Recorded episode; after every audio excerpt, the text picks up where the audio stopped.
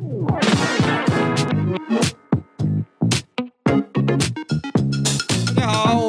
米走大学，我是周伟航我是周周，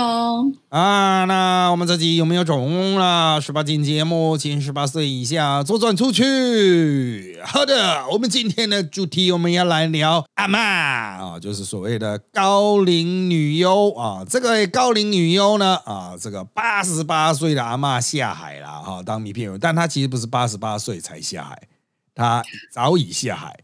然后一路做到八十八岁。那这个当然了，最近有一个新闻特别去介绍他。那实际上啊，很多网络上啊已经把他当把他的那个 A V 的封面图当做是迷因图来用了哦，甚至他的那个 A 片的番号也被当做是一个迷因，可以用来攻击别人这样子。那这种彼此互相攻击呢？啊，这个大家都知道，只知其阿嬷，不知其故事啦。啊，所以有记者去做了这个相关的报道啊，这个叫小笠原柚子啊，从事成人行业已七年，他现在八十八岁，所以他是八十一岁入行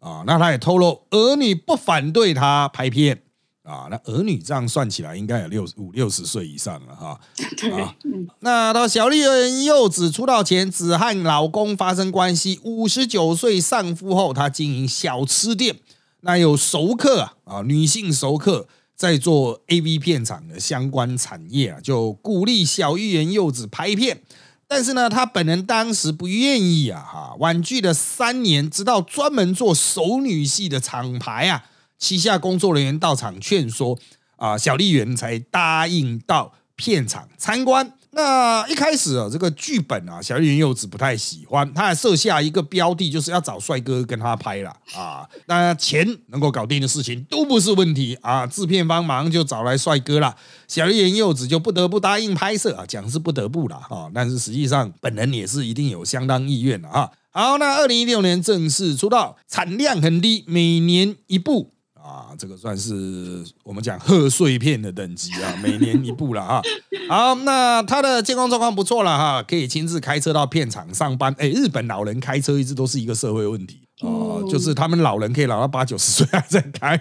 所以才会因为日本老人开车造成的问题太多，现在连台湾的那个驾照都是七十五岁以上。对啊，啊，要 re 要再去 renew 啊，所以这个也算是要特别提醒啊。很多人说日本交通相对比较安全，是相对安全一点，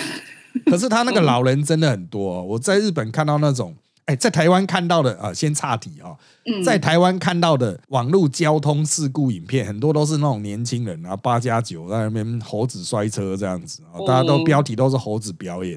啊。那日本经常我看到的新闻都是老人撞爆大卖场玻璃之类的。哦，对，就是因为哦老人真的反应是反应不及啊，或是一堆人呢嗯尝试要把他拉车拉下来，结果他反而可能脚卡住了吧，啊，一直踩在油门之类的啊。哦天哪，好哦那我们回来，这位小丽园柚子女士啊，尽管高龄身体健康不错，哎，她说她拍片时啊啊也不会需要使用什么润滑液啊，跟其他熟女演员不太一样。那当然，她有说啊，没在男优身上高潮过了哈啊，啊她说无奈已学会不少技巧啊，已经无法施展在丈夫的身上。当然，她身为老人，对老人的抱怨很多。她说啊，她跟同年龄的人处不来，为什么？老人聊天都是身体不适啊。啊，我有还有什么把驾照缴回啊？哦，就是刚刚我们刚刚讲的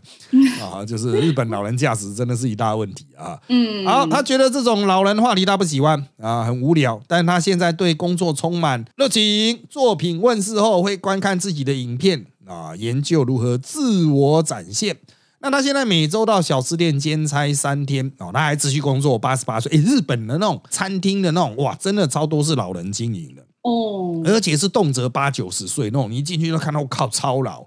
哦，继续在里面擦桌子、在煮东西这样子啊。嗯，那他现在也在自我这个管理健康，不想造成他人的麻烦。他说儿女各自成家了哈，而女儿很少联系，儿子就觉得身体健康就好了。那当然了、他身上可以谈非常多的议题，嗯，呃我觉得这是体现出一个蛮有意思的面相。啊。第一个，嗯。台湾人看到她哈，这她非常知名啊，代表。嗯。啊，叫做超熟女哦，熟熟女啊，熟熟熟女系呃的 代表，所以她就是以一张封面图，或是以她的作品番号而活在台湾人心中。我现在真正看过他的片的人不多，嗯。可能只有像钟子通那种专业研究者。哦，嗯他才会去特别去研究哦，这是怎么拍这样子。那他他里面有提到所谓的熟女系厂牌啦，嗯，日本是有所谓的熟女系厂牌，可是他的熟女是介于四五十岁这种等级的。哦哦哦哦，啊，这种已经到了超熟的这一种啊，熟熟熟熟熟啊，那种嗯就是日本一般中医也会用这一种，就好几个熟这样子，熟的 n 次方，嗯，它是会有这种片商，可是它是比较小的哦，嗯比较小的，算是一个专案吧。啊、嗯就是它的市场真的比较小啦，就是满足特殊口味的。那实际上日本做特殊口味的非常多哦、嗯就是有些已经涉及违法的，那就是地下片商，或是哦报到海外去做。那这个是合法的啦，啊、嗯合法的。但重点就是说，为什么会有人想要开发出这一种？显然应该不会是八九十岁的人提案吧？啊、显然是年轻人提案啊、因为这个所谓 A 片一定会有它的 TA 是谁的问题嘛。对，啊，那就是显然年轻人也会有这一种，就相对年轻的，总不是七八十岁，可能相对五六十岁或更年轻的，也会有相关的市场，只是这个市场过去不太被关怀哦，啊。那现在呢，因为 A 片市场已经做到饱和了，我们之前在其他集数有提到，啊，都已经做到就是，唉，大家已经看腻了，无感了啊，所以他开始往外面做啊，嗯要么就是越做越稀奇古怪。嗯啊、那要么就是这个往比较小众口味的地方去。可是他拍起来就是一个成本的问题啊，比如说你请他出来，你有成本嘛？像他要要求要帅哥哦，那就贵呢 啊，哦对啊，那很贵哦。这个再加上一些其其他的的那种资源啊，现场比如说需不需要有医生或者什么在场？对啊，像嗯，我有看完这个看完这个小丽阿妈的访谈，然后我就对我就我本来首先我觉得她很强，因为我看资料说 A B 女优她们不是平均职业寿命大概只有两到三年嘛，然后嗯工作强度这么强，就有时候一天可能要拍九个小时以后，我就想说哇，这是血汗运动员啊，这样。就但因为阿嬷她就是已经出道七年，我想说哇，那已经超过平均职业水准。然后确实里面的访谈就是男也有提到说，他也担心就是拍摄过程如果太激烈，阿嬷就当场往生怎么办？然后我就觉得哇，这个因为是这个呃相对年长的身份，所以我就觉得阿嬷好像在拍摄现场就可以得到比较人道跟友善的对待，这样。然后又下面还有网友留言写说，哎，希望阿妈可以拍到一拍摄，就是他的确实他要付出的成本，就是跟我们一般人想象的有点不太一样，就说病旁边要配医疗人员，可是。就是也想问老师说，因为前阵子确实也有看到新闻，就是就是那个 A 片的多元的问题，就像加就是像加藤鹰，他就还来台湾跟台湾的直播主平台合作啊，然后不是拍片啊，他就是对谈的节目，然后人气也超旺。可是我就想说，哇，加藤鹰已经算是上世代的男优霸主，就现在已经感觉没有再出现就这样的角色。然后就像嗯、各种那种直播平台，其实你要。懂内色情频道也很方便，然后我就想说，哇，这种专门如果现在还有这种专门在拍片的片商，我也觉得很有诚意，因为他们就是如果要视为或者是跟那种嗯直播平台比的话，就是成本就是相对高嘛。然后我想问老师说，他们是不是这样会比较以后会变得更没有竞争力吗？还是这样会被其他的形式挤掉？因为确实现在还有出那种。不，已经不是看的，就是用听的的 A 片，然后你就是只有声优就就可以做，然后成本就更低啊。对嗯，那那个纯声音的，其实在台湾古代就有了，就是那个是电话色情啊。啊啊，色情电话那个小朋友打掉很多钱的那一种啊，啊，在古代大概二三十年前，一度形成台湾社会问题啊，啊，深夜电话啊，情色电话啊，嗯。啊，那当然现在还是就像 Podcast 兴起嘛，这其实都牵到成本了。我们现在开始突然要离开色情，回归哦，一分钱一分货。啊，这个哦。呃协语类的成本计算史。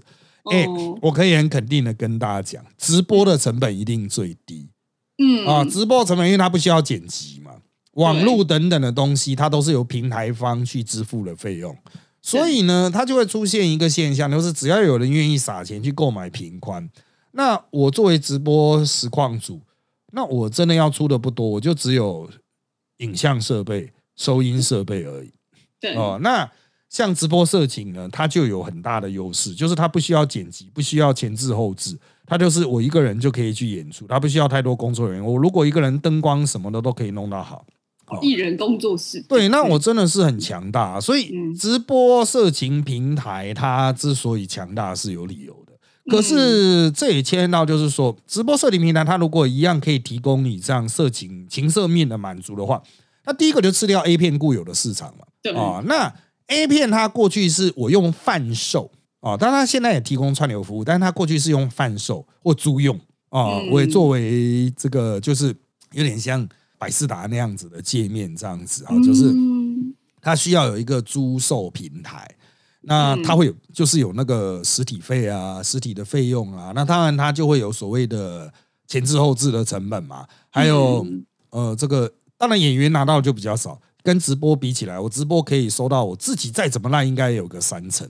啊、哦就直播才能好一点、强大一点的七成八成啊、就拆账。嗯好，所以回归这个成本面考量，直播会兴起会壮大，就是成本优势，然后当事人赚得多，可是他就会去排挤到这些旧的产业。对啊，啊，旧的产业就必须去因应去做出调整。第一，他可能说我选择放上部分片段到免费的平台，比如说 Pornhub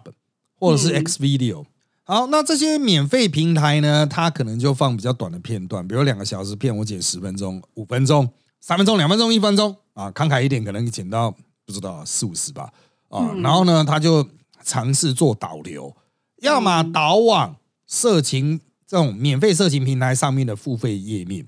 啊，一样就是利用，就是等于我是 A 片商，可是我吃你豆腐，吃你平台豆腐，就是嗯。等于我在你那边上架这样，要么就导流回他自己 A 片商的这种购物网站啊，电商网站这样子，这是他们现在的生存模式。可是，嗯，我认为都会影响到他们的总销售额啊、总销售额的话，就会冲击到这些演员的实收的费用啊、嗯也包括从业者的整体，它都会压缩，怎么办呢？所以他就要么就走 A V 的演员偶像化，也就是说，拍片公司它会比较转型成兼职的经纪公司。这些女优拍片拥有知名度，可是她片子本身赚的可能相对有限。那我公司签她下来，我希望包揽到她的一些活动，比如说参加成人展啊、或是一些海外活动，像他们就经常来台湾啊，嗯日本的 AV 女优经常来台湾参加大大小小的成人活动。嗯那这个都算是一种收入机会，所以就是把 A V 的演员偶像化，就 A V idol 啊、嗯 a V 偶像、女偶像这样子啊。那当然，这也牵涉到就是到底有多少人可以在这个庞大的市场内出人头地呢？对啊、啊，这个过去我们就是如果是传统媒体的时代，它也许可以养出，比如说一百个线上艺人哈。到了现在直播串流时代，真正能够赚钱的可能只剩下十个。哇，也就是说，有志于或是条件足够参加这个业界的人，可能有一百个。嗯过去可能前三十个都还可以赚到一些钱对啊，那其他七十个就吃土这样。可是现在可能是只有五个或十个能够赚到钱，然后只有顶尖的那三个是发大财，但其他人都过得很惨。嗯哦，那当然，我们刚才提到了这个小笠原柚子哈、这个阿曼哦，他本人一年拍一片，所以其实应该是财富无余啦。啊，一年拍一片，那可能就是给我不知道实际上会给多少，因为他已经变成业界标杆了，这样，他是一个话题性，可能会给他几百人民币日币吧，一两百万日币可能就有一片这样子，他可能也不需要太多的钱。哦，他自己也有店嘛，他也有享有知名度之后，也许还会有一些其他的那种活动参与等等的哈。嗯那其他的阿妈要投入呢，可能就没他那么容易啊。对第一，他有最老的这个卖点；第二，他已经做了七年对，哦，真的是大前辈的等级了。因为早绝大多数的 AV 女优哈，呃，嗯就是长期有在关注这个业界人都知道哈，就是大多数的 AV 女优就是希望能够拍一片之后迅速窜红，被签下来。嗯签下这个所谓的专属约，他就专门帮那一家拍这样子啊。嗯那当然拍一片会很多了，绝对不是一年部啊。啊，那可能是更加的操劳，经常会有呃那一种拍片机器啊。嗯现在因为他们 A V 新法推出，拍片机器变变弱了啊。可是以前一年拍到上百部片绝对不是问题啊、就是超级拍片生产机器这样子，就把自己的市场价值在很短的时间内压榨殆尽。他自己也知道了，就是赶快在一两年内把市场价值挤出来。嗯哦、那真正的长寿的蛮少的哦，嗯就是实际上也是一百个，可能只会有五个吧，或三个。哦，嗯。就是稳定的，像公务员啊，所以他们就跟职业球员一样，有人是打公务人、公务员球的这一种，哦，打到三十岁啊，这种哦十八岁拼到三十岁这样子，而实际上他们可能谎报年龄了，过去了哦。啊，所以可能是二十岁拼到三十几岁这样子。嗯。啊，那再从这个一般领域转入手语领域的也有啊，嗯。但是绝大多数的 AV 女优其实她们的寿命短，她可能有其他的要素，她因为她毕竟才是一个比较特殊的行业。啊，嗯所以很多 AV 女优可能是我拥有知名度之后，我在色情行业的价格可以拉高，嗯可以作为卖点啊，所以他们就会转进酒店。转嗯进半套店啊，转进泡泡浴店啊，这一种。哦。啊，就是啊，我可以收比较贵啊，啊，因为看我有拍片嘛，哦对对对就是我可以去诉求说啊，当店有几个是曾拍 AV，而且还不是拍一片的那一种素人片呢，可能是啊曾经的专属女优什么的，那身价会比较不一样啊。他们认为这种啊色情行业才比较像公务员，这样 稳定收入啊，哦，可就是可确保哦，还可预约什么预约接满，可不接这样子。嗯好嗯这是一块哦，嗯转进帮的。那另外一种啊，就是他们的生涯很短，都是理财问题。这些 AV 女优，她之所以去拍 A 片，就是要赚快钱啊。哦那你说色情行业 A 片哪个钱更快呢？其实如果是 A 片的话，你条件很好，A 片是最快。哦，对他那在赚快钱的状况下，他可能快钱赚一赚就花一花，赚一赚的花一花，最后人生就搞到爆炸这样子哦。第一，你的片可能就没人看了。啊哦，那又花到山穷水尽，然后又把自己搞得状况搞得很糟糕，精神状况不好，身体状况不好啊，嗯那就就被直接被业界淘汰啊。所以，嗯，我们经常讲职棒球员的平均寿命大概七到八年嘛，台湾更短啊哦，就日本大概七到八年，但日本因为你有两年就不错了。啊，哦真的真的是两到三年就不错了，很多人都是拍个一年半年就直接消失了。哇，哦，当然也有说什么被家里发现啊什么的啊，各种理由都有啊。不过我个人的看法是哦，就是他这个业界的环境比起十年前、二十年前，其实已经有很大的改善啊啊，就是嗯因为它就是有竞争、有刺激嘛嗯啊。你因为嗯你有一个不爽，他可能转入色情直播啊啊，他可能转成地下的啊。我宁愿嗯如果要快钱的话，我地下是不是更快钱？我直接违法，因为合法的要打码嘛，受到很多伦理的规则的限制。那我转进嗯国外平台。嗯，那我在地下啊，嗯在一些地下的非法平台上面啊，嗯我这钱赚得更快，所以你传统业者就只能改善自我。也好哦就是把自己的工作条件更加符合主流行业的劳动条件。嗯啊，劳动条件越来越近接近主流，当然你会说啊，那个就是在日本的劳动法规，如果你要完全符合的话啊，成本就会上升很多嘛。对。啊，那当然就是大家就是比，就是说哦，我们在这边保障会更多啊，呃，嗯。我们就会提供你很多更多层面的 support 这样子。嗯。哦，所以我觉得也好啦，哈，就算是非法业者刺激合法的去提升自我，以跟非法竞争。以啊，那日本逐渐也在限缩非法的生存的空间。啊，那现在就面临一个很诡异的状况啊，就是。呃，如果日本要步入世界的话，它会有两种压力。第一个是日本的色情标准跟全世界的色情标准不太一致啊、哦这个我们之前也讨论过，就是日本对于呃所谓儿童色情嗯的管理远逊于世界一般标准哦啊。可是如果你要服贸的话，FTA 都会有服务贸易协定啊。对你有服贸的话，这个会出事啊啊！这个就日本在很多谈判上，人家说你那边的色情产品是不行的。哦。啊，那他可能就要修改国内标准。再来就是哦，虽然日本有些放的特别开啊，儿童色情什么的之类的啊，放的特别开，可是呢，他们要打马赛克这一点啊，其他国家觉得靠腰了哈，那我没办法，我的 A 片没办法进入你的市场，嗯。所以这个涉及后面的谈判的时候，就是按我 A 片打码，你不知道从很小。啊。那日本它也会面临一个，好，我在日本打码，可是我的片在美国播不打码，人家会去买我在美国出版的日本片。对对哦。对啊，那请问日本本土业者意存在意义为何？哦，这个其实他就牵到，哎，真的很多人都没想到服贸这一种哦，服务贸易协定哦，就是哦，当然我们要用一个台湾人比较能听得懂的词啊，货贸、服贸，但是所有的 FTA 都会涉及这两个啊，就是货商品的贸易服务，good 嘛哈，商品贸易，然后再来就是服务啊，这种 service 的哈。那日本在很多谈判上都已经吃尽苦头啊，所以我觉得他们接下来也会因一些国际大平台的这种。压力啊，啊，就欧美的色情产业毕竟也是相当壮大，他们会认为说啊，我们不能老是让你日本在那边占尽所有好处吧？独树一格。对啊，好好歹也要这个稍微让利一下哈，就是呃，这我们的摄影产品要进去的时候，我就反问一个很简单的问题，因为服务贸易的精神就是过去是日本片商找日本人拍日本片，接下来可以是美国片商到日本找日本人开拍日本片。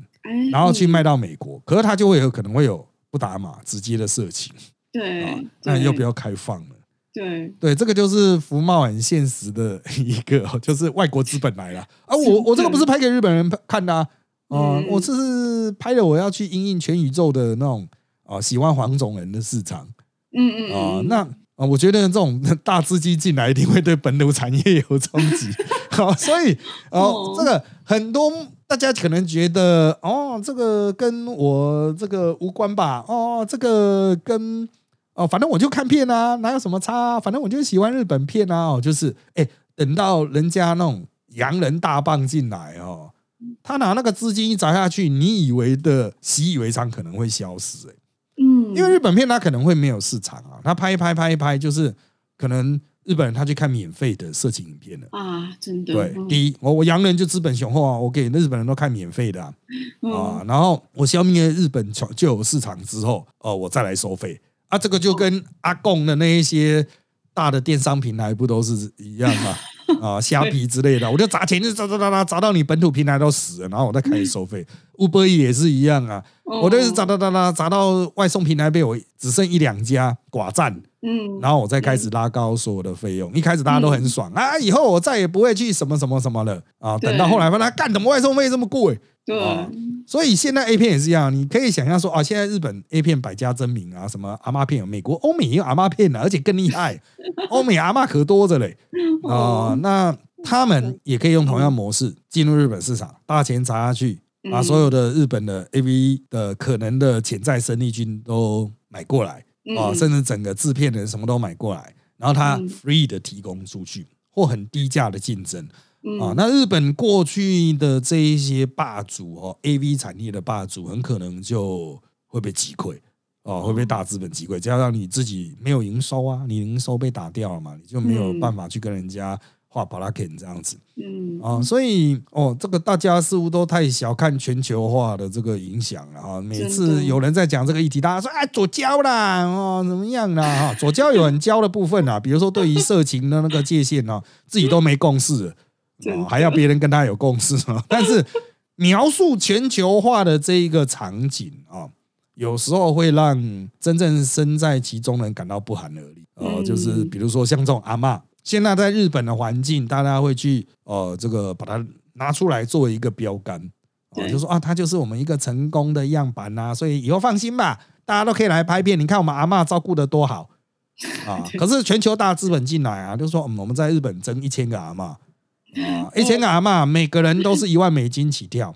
啊，然后我们要阿妈大军海选这样子哦，跟你拼了 这样，就觉得国际大资本啊，国际色情的平台一定都是比日本本土平台要大的，嗯，哦，一定哦，因为他们就是有各式各样的资金啊，什么沙阿拉伯石油资金，那日本都很封闭了，讲白一点，就是日本都黑道转型嘛，转型成企业，所以他们就会去尝试掌控这个产业的上中下游啊，把钱洗了之后。哦，去掌握这个产业的上中下游。可是，虽然他们在日本，因为他们有黑道的背景，所以有一定程度的影响力。可是，如果你碰到国际大资本，可能就不行了呢。哇，嗯，就就撑没办法再维持这个城墙，因为美国人就是要攻破啊。你为什么呢？日本人要打马，我就是要做五码。那如果你不给我在日本本土做，那我就要卖到海外。那日本政府说，哦，你我们规定在这边啊拍片怎么样怎么样的哈，要很多相关的法律。那美国会说好。我允许，我会同意接受你这边的关于拍摄 A 片还有什么冷静期呀、什么的，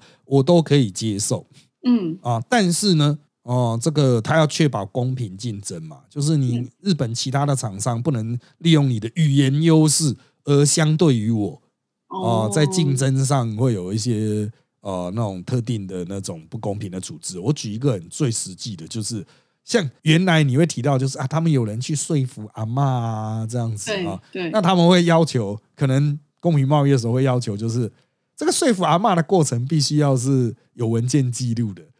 啊。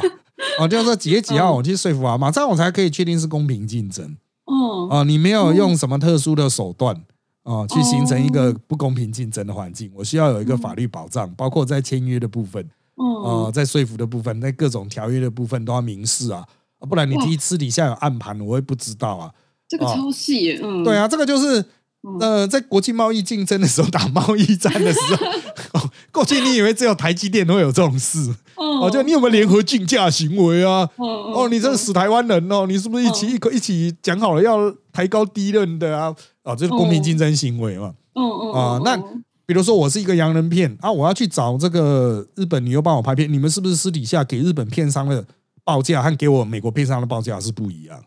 哦，你们这些经纪公司有没有联合竞价行为、联合控制价格、价格控制的行为？哎，这讲起来哈，就是你你没有实际做生意的人